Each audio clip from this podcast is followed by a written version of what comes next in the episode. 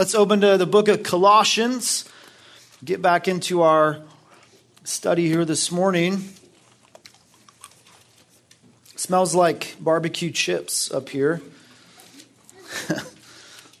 Wondering if that's making everyone hungry this morning. If you're hungry, let's just see uh, your hand. If you're hungry, hand up.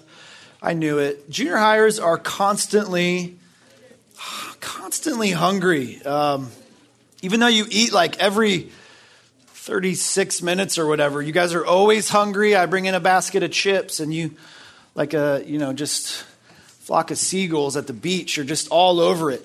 Uh, as a junior high pastor, I'm confident that I think I know what it would take to actually get you to be full. Just thinking about this, like, what would it take to fill up a junior high kid so that you would say, That's it, I'm full, I'm not hungry anymore. This is what I would do. This is where I would start this day. Instead of normal donuts, we would begin our day with the two pounder glazed donut. It looks like this. Yeah.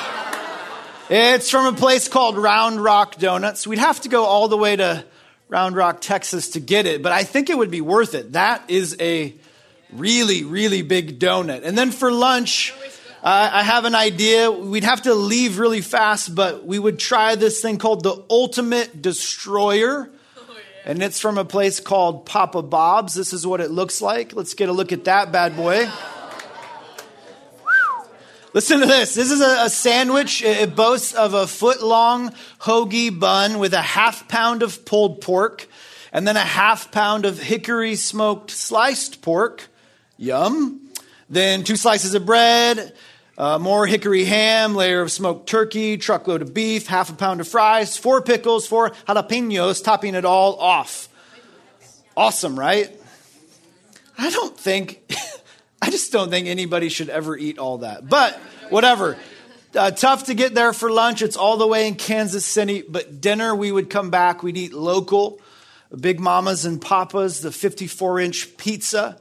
You can cut this bad boy into 200 square slices. That thing will feed up to 50 guys, I think. That's what it claims.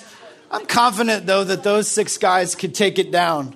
I could eat, I could eat. You could eat the whole thing. I could eat a quarter. A quarter of it. Really? Yeah. All right, we'll do it Wednesday night. We'll see. This kid claims he can eat a quarter of it. I can eat the whole thing. A lot of pizza, okay?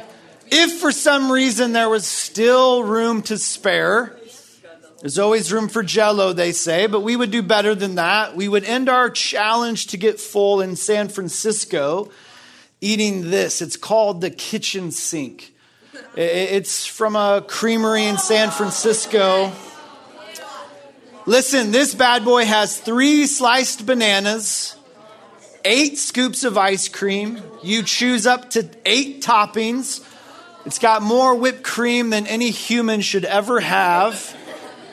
And of course, it has a cherry on top, right? Listen to this. If you can actually finish it, the creamery will give you a year's worth of free ice cream. Seriously, I'll do it. So it's like you can eat ice cream, you just get more ice cream. I, I, I love it.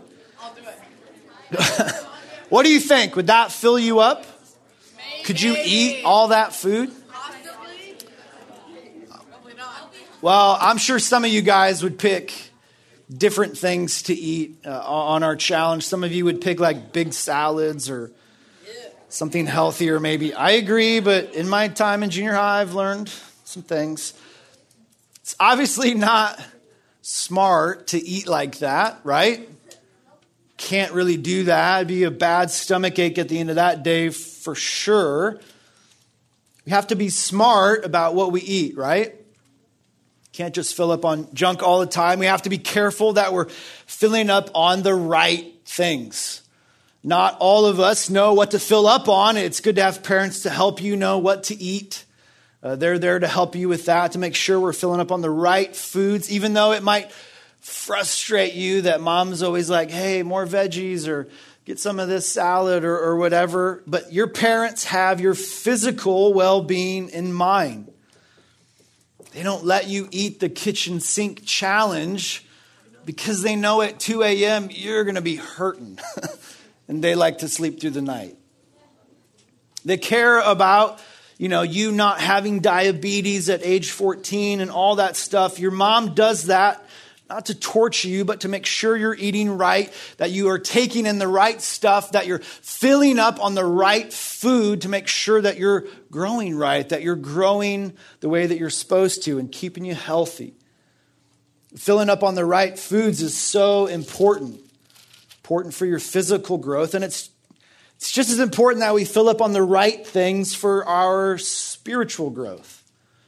We fill up on the right stuff. And our text this morning in Colossians is a prayer by the Apostle Paul. He's been praying. He prayed for the Colossians, and we see that his desire for them this morning, we'll see in verse 9, is that they be full, be filled on the right things, a, a proper spiritual diet, if you will. He wanted them to live worthy of the gospel that had saved them, that they could live in a way that was pleasing to the Lord. So I wonder if you even know what things to fill up on to be spiritually healthy.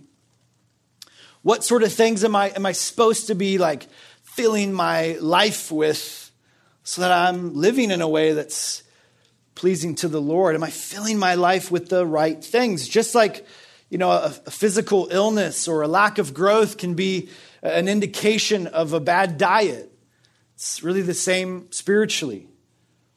Spiritual problems and trouble and a lack of spiritual growth is often an indication that we're just not filling up on the right things. And if you're feeling like that, that you're falling short of that, you know, requirement to live worthy of what the, the Lord's done in the gospel, maybe you need to check your diet. Are you filling up on the right things? Our big idea this morning from Colossians 1 9 to 14 is this I need to fill my life with the right things.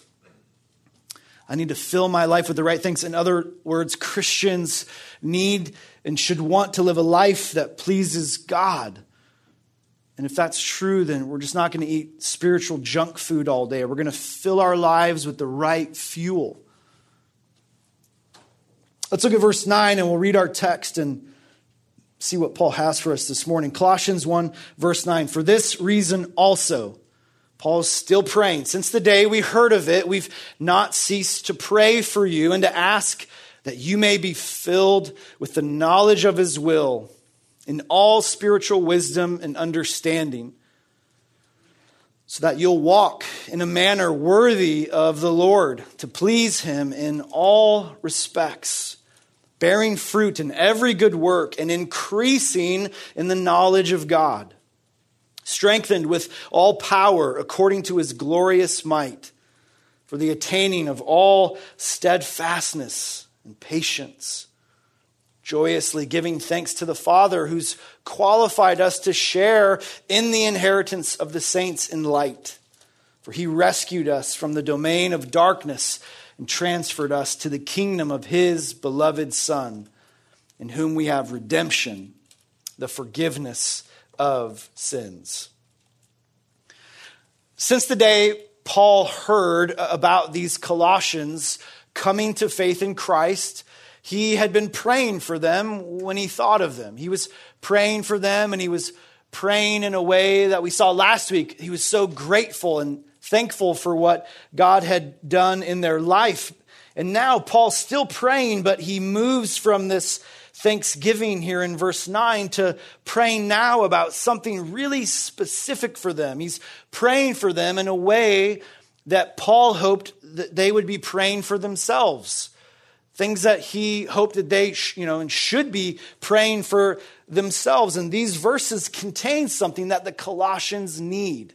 These believers need this. It's something that isn't just specific for them, but all Christians. And what is that? Well, let's look at what Paul asks for. Verse 9 We've not ceased to pray for you and to ask that you may be filled with the knowledge of his will. Paul prays that they would be filled up, that they would be filled. That's the heart of Paul's prayer here for them. And this is an idea that Paul seems to really want to draw their attention to. And we would be wise to, to look at it as well. This idea of being filled. Not only is it in verse 9, but verse 10 of chapter 1 live fully pleasing to God. And then verse 19, in Christ, the fullness of God was pleased to dwell. Verse 24, Paul writes, I'm rejoicing in my suffering for you. I'm, I'm filling up what's lacking in Christ. Verse 25, all this to make the word of God fully known. Chapter 2, verse 2, Paul wants these believers to have full assurance. Chapter 2, verse 9, in Christ the whole fullness of deity dwells. Chapter 2, verse 10, you've been filled in him. Chapter 4, he talks about being full in their assurance. Full and filled and filled and full. He just keeps coming back to this idea. He keeps saying, and he's using different words, like he's just trying to attack it from different sides. Why? Well, a, lot of people think, and I believe it's true, that this was part of the problem in this church. We talked about this a few weeks ago that this church in this little town that's really now kind of in the middle of nowhere is being attacked by these false teachers. And that this is part of the problem. They're offering these believers, these false teachers are, they're offering them like something else, something more, you know, telling them, we can give you more. We can offer this to you, this extra spiritual fullness. I think this false message was, was really confusing these believers here, and it was convincing them that they needed to fill up on other things.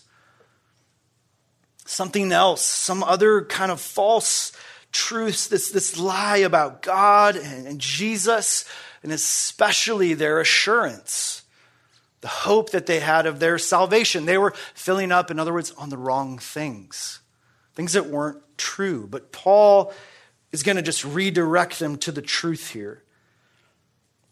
Junior hires, it's so important that we fill ourselves on the right things. This, this is such an important message. Everything you need is, is in Christ.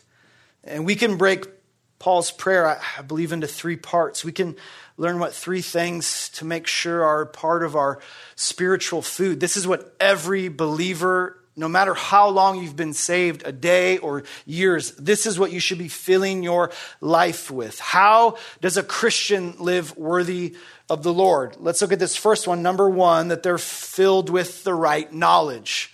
You need to fill your life with the truth or the right knowledge. Not just knowledge of anything, but the right knowledge. Verse 9, Paul says, Be filled with the knowledge of his will, God's will, and all spiritual wisdom and understandings. This isn't just any old knowledge. This isn't do good in school, but the right knowledge, knowledge about God and you know, so many Christians, whether young or old, they claim that they want to grow in their relationship with Christ. And yet, so often they say, I just, I'm not sure where to start. They don't know where to begin. Young people, begin right here. Fill your life with the truth, fill it with knowledge uh, of God's will. And Paul isn't talking about, you know, God's individual plan for everybody. He's talking about a thing we mentioned a few weeks ago God's big plan of redemption, God's big plan of salvation. That's really what he's talking about here. This wisdom, this, this understanding that he's talking about. It's Paul wants these believers to be confident in the gospel, what, what Christ accomplished on the cross. He wants them to be confident in the truth of John 3:16, that they would know that God loved the world so much that he sent his son to die for them. And that whoever believes would have eternal life. He wants them to be confident in that truth, confident in uh, 1 Timothy 1.15. That, that they would understand and know that it is a trustworthy statement. Christ did come into the world, but for one purpose, and it was to save sinners. That's a trustworthy statement. That's the kind of thing and, and, truth and knowledge that, that Paul says this is what we have to fill our life with every day. I know the truth about the gospel. I know the truth of, of God's will for me. Can you, can you say that? I know this truth. Can you say that about your life? I don't doubt this truth. This is truth that I know for sure, and it's truth that I own. You should be able to say yes to that. I need to fill my mind with this. And Paul writes this in such a way that he's, he's saying it's God who has to do this. It's, it's God who has to fill you up with this truth. And we need to know that. It's God who makes this clear to, to me that, that only God can do this. Only God can shed light on your mind to believe what he says in Ephesians chapter 2. Only God can help you understand that you're dead in your sin, that there's no life, no heartbeat, no breath. You're dead in your sin, and you don't have the kind of power it takes to give you life. You're in trouble. But God does. God does have that kind of power, and He can give you life, and He does if you've put your faith in Him. Ephesians 2 5 says, even when you're dead in your sins, God can make us alive together with Christ can be saved by grace. So it's God who gives this understanding to us. Paul wants these believers to be filled with this knowledge, this phrase, filled with knowledge. It's interesting. It sort of takes us on a little journey, like getting on a, a merry-go-round. Paul just wants us to see a few things before we move on.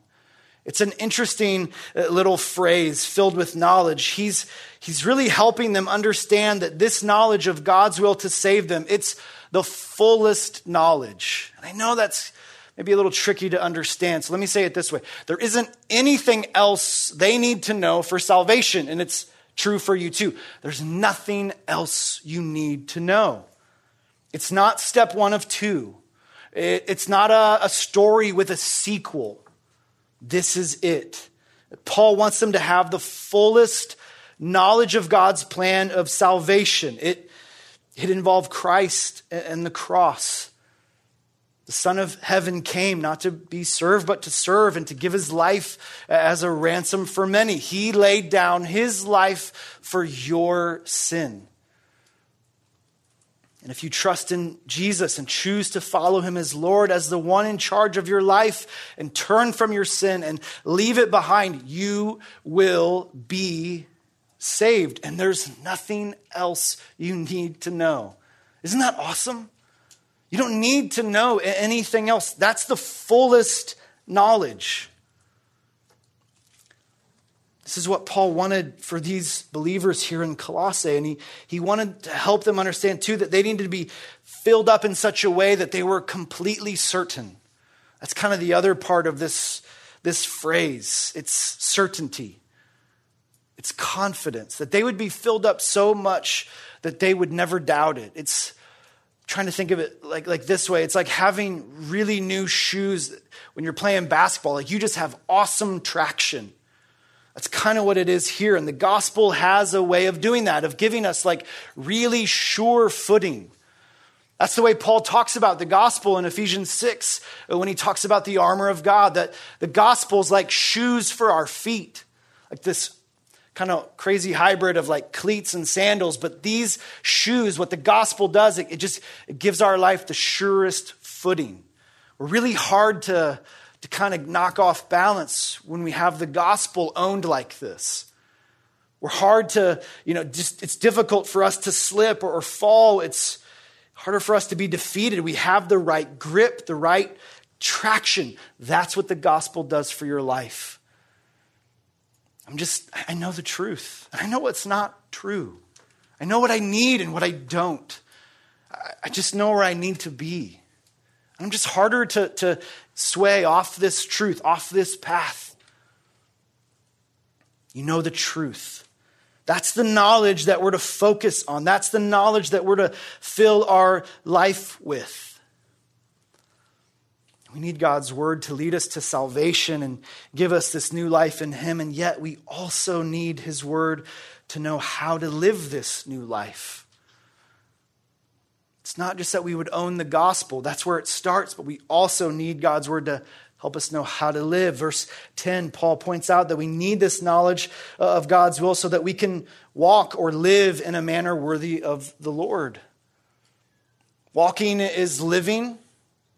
Christians are called to live consistent with who they are. They're to act. If you're a Christian, that's you. You're to behave and think and speak and just live in a way that's consistent with what God's word calls you to. It's be just thinking about all of you. It's our hands and it's our minds and it's our will, it's our heart, it's everything. Living worthy of the Lord is not about living in a way that we earn salvation. Don't think that. That's not it at all. We can never earn it. Rather, it's a worthy life that reflects what God's done, just the grace we've received in the gospel. Let me say it this way it's learning about God and His expectation for my life and actually trying to do it. That's what it is. It's desiring to grow in your knowledge of God's word and actually trying to put it into practice. That's what this is, this, this living worthy of the Lord. Paul says it another way, just to make sure we don't miss it. Verse 10 we live pleasing to God in every way. We're to surrender our entire life to Christ. We don't just live like Christians when we come to exchange. We don't put on our Christian hat on Sunday and then the rest of the week, whatever. That's not it. It's, it's every way. Total uh, obedience to Christ. This really just shows us how badly we need to understand our Bible, how much we need to know God's word more and more. In it, God, He tells us how to live and He shows us what our lives should look like. He tells us what our desires should be, what we should would want, and how we should want to live. Paul kind of unpacks those desires next. And we'll kind of jump to point two there. So, not only are we to fill our, our lives with the right knowledge, but we're to fill our lives with the right desires. And there's four of them.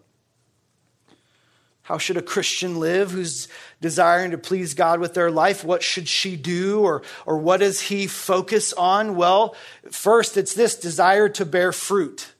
That's not going to be on the overhead, so I encourage you to jot that down. Desire to bear fruit. Still in verse 10, because of what God's done, now believers are, called to live a certain way. We should desire to be fruitful. Paul's going to give us so much detail of that in chapter 3, but for now, I just want us to think of it this way. We should live in a way that's obvious that, that the gospel has given us a new life, that we've been transformed by what the gospel has done. So you can obey, sorry, you can bear fruit in the way that you obey your parents. You can bear fruit in the way that you do your homework. You can bear fruit when you tell the truth and when you try to do what's right. You can bear fruit when you live like someone who's been called to live distanced from sin and separated from it and trying to leave it behind you. You can bear fruit that way. Someone who lives like sin is just no longer my master. Desire to bear fruit. A second desire is this desire to learn more. Keep increasing in the knowledge of God. Paul keeps pointing to the relationship between what we know and how we live. We just aren't going to live what we don't know. Psalm 119.9 is one of my favorite verses in the Bible, and I love to share it with young people. How does a young person keep his way pure? By guarding it according to your word. How are we going to guard our life if we don't know God's word? How can we possibly do this when we don't know what God expects? This desire, I've said it before this way, it, it, does start with discipline. It's hard to begin this being in the Bible frequently. It it's, takes a certain self discipline on my part to just get up or find that time during the day when I can be into it. But it's so helpful to know that that desire or that discipline will turn into a desire. If I, if I just stay at it, I just keep getting up and I keep getting in the Word, that discipline turns to a desire. Pretty soon, after a few weeks or a few months, now I want to. And you know what? Even with more time passing, that desire turns to a delight. I love to do it. It's such a joy to, to be up or to find those moments during the day to, to be in the Word. Discipline, to desire, to delight. These are the desires that we need.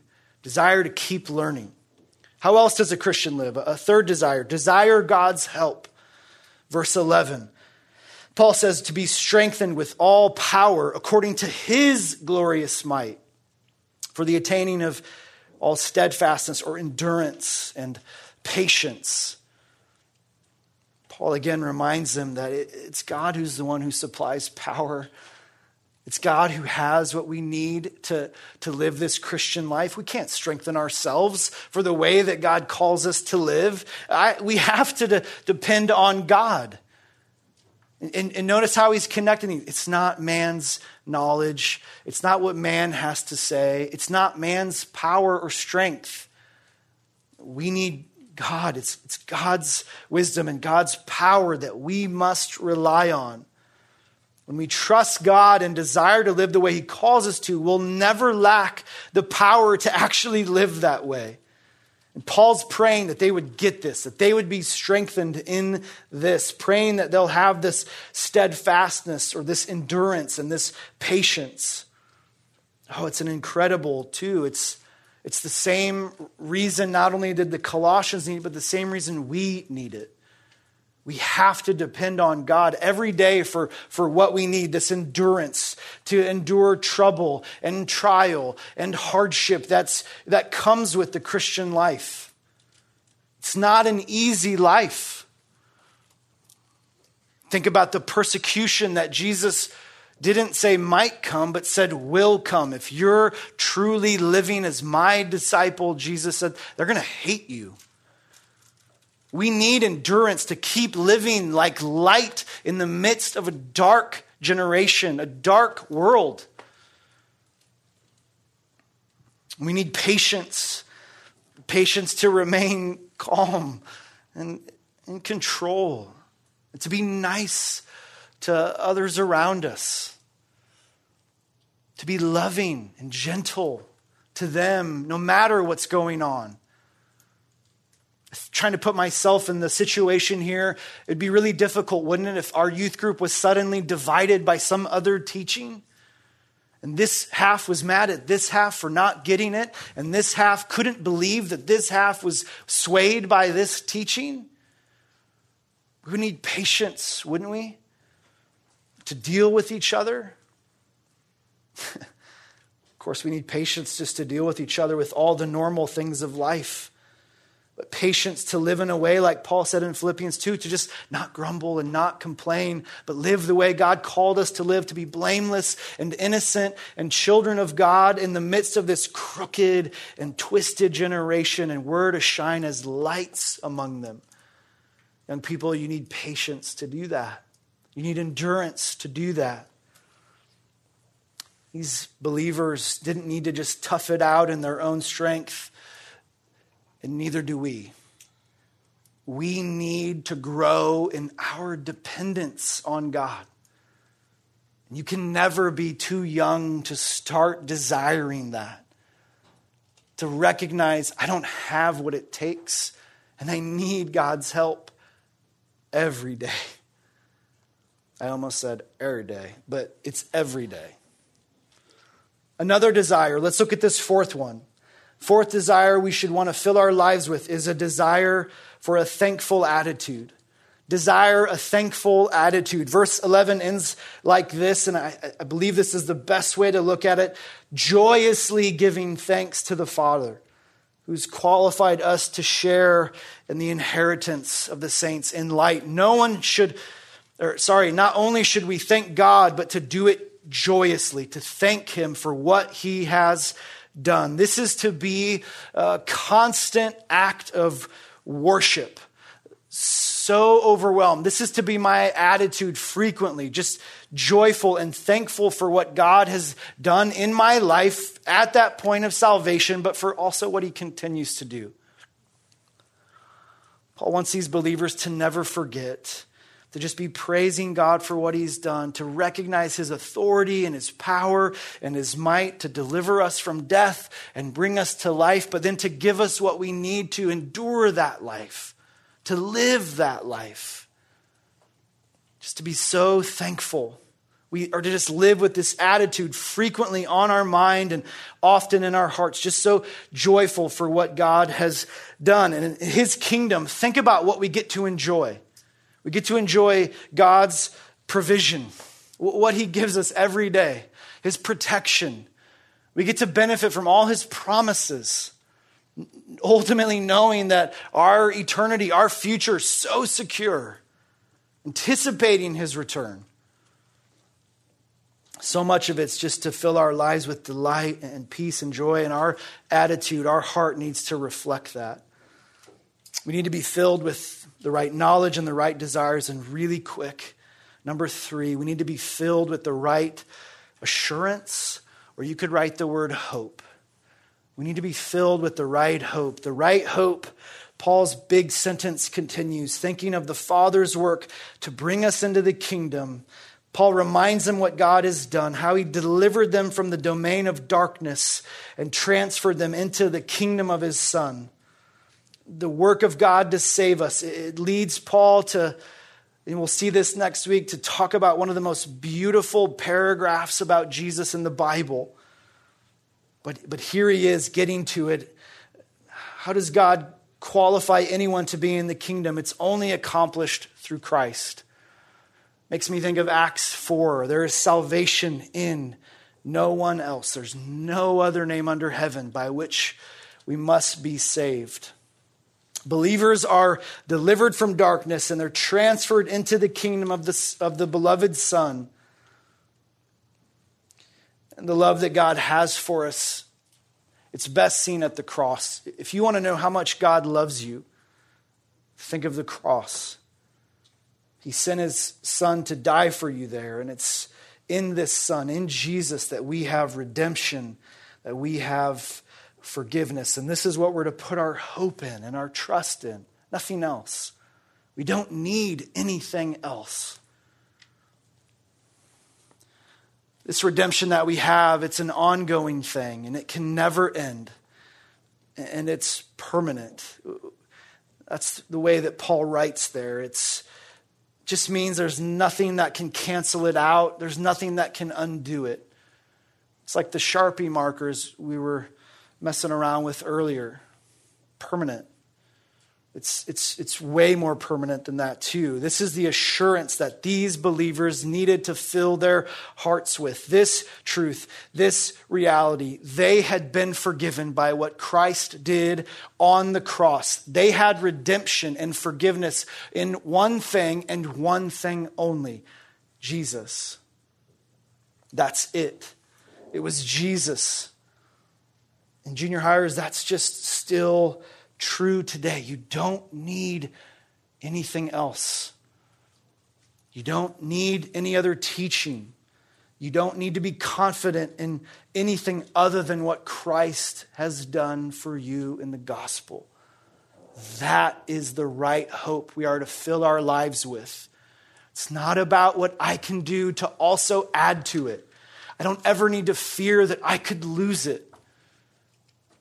Romans 10:13 says, Whoever will call on the name of the Lord will be saved. That's the assurance that every believer needs to fill their life with. And you never have to doubt it. So much that I'm going to skip. I love it. This is what a believer does. This is what a young Christian should fill their life with. Don't be distracted by anything else. Fill your life with the right truth, the right knowledge. Have these kinds of desires and fill your life with this hope. And if you'll do that, young people, I promise, you will live a life worthy of the Lord. Father, thank you so much for our time this morning. This helpful prayer by Paul. It teaches us so much. Thank you for, for preserving it for us, that we could learn from it and grow in our understanding of who you are and what you provide for us in the gospel. Father, I'm just going to pray that you would fill us up with the right things, that you would fill us with your truth. Some need to be filled in such a way that it would lead them to salvation. And Father, others, they just need to grow in their relationship with you. Help them to see that this is how to do it. God, we're grateful for what you've done in our lives, and we're greatly anticipating your return. I pray you'd help us to live pleasing to you this week. We pray in Jesus' name. Amen.